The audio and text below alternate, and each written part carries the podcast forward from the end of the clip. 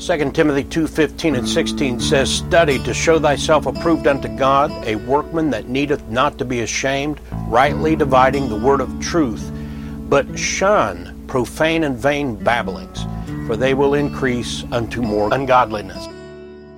I found that some folks take a very strong personal stand both for or against Valentine's Day.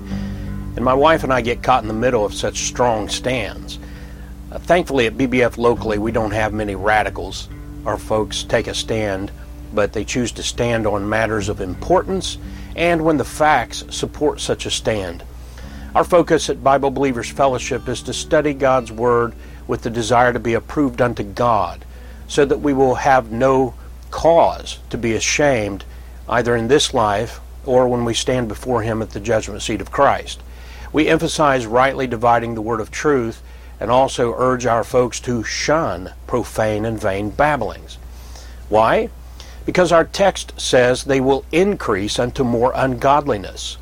You'll find um, that when people make a stink about peripheral matters and divide from people over such issues, instead of focusing on rightly dividing the word of truth, they're unable to maintain fellowship for any length of time with any number of fellow Bible believing Christians. And Valentine's Day is just one of those issues. For the most part, you'll find the same type of person making an issue, uh, dividing over birthdays, Christmas, Easter, uh, when they make a big deal about Valentine's Day. And in each case, with few exceptions, these people deceptively tie what you are doing uh, on those days to what pagans once did sometime during the past uh, on the same uh, month or at least the same time of year.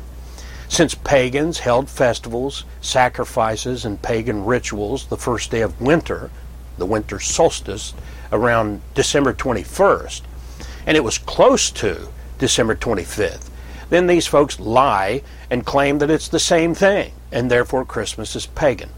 They also lie about Jeremiah 10 being a decorated tree instead of an axed out idol decked or painted with gold and silver, and so forth. That same deceptive tactic is used to condemn any observance of Easter. It's the tactic of the cults and has been a staple of cultic movements, even within Christianity, including, for example, the Puritans who banned and banished Bible believing Baptists from their towns in early America, causing many to suffer and die from starvation and deprivation, all in the name of Christ. It's the deceptive tactic of the Jehovah's Witnesses, and many, to their credit, at least being consistent, who ban birthday observances as well.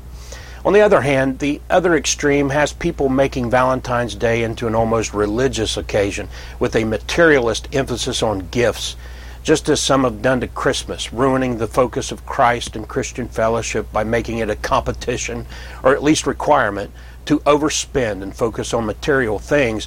And if you don't overspend, or at least show a good faith effort to impress your significant other with material gifts, on Valentine's Day it includes chocolates and flowers and cards and jewelry, well, then you must not even love that other person.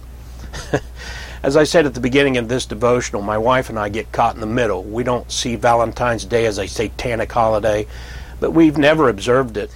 And we've avoided the difficulty of finding a seat in a decent restaurant for the occasion nearly uh, every year for uh, two decades as a result.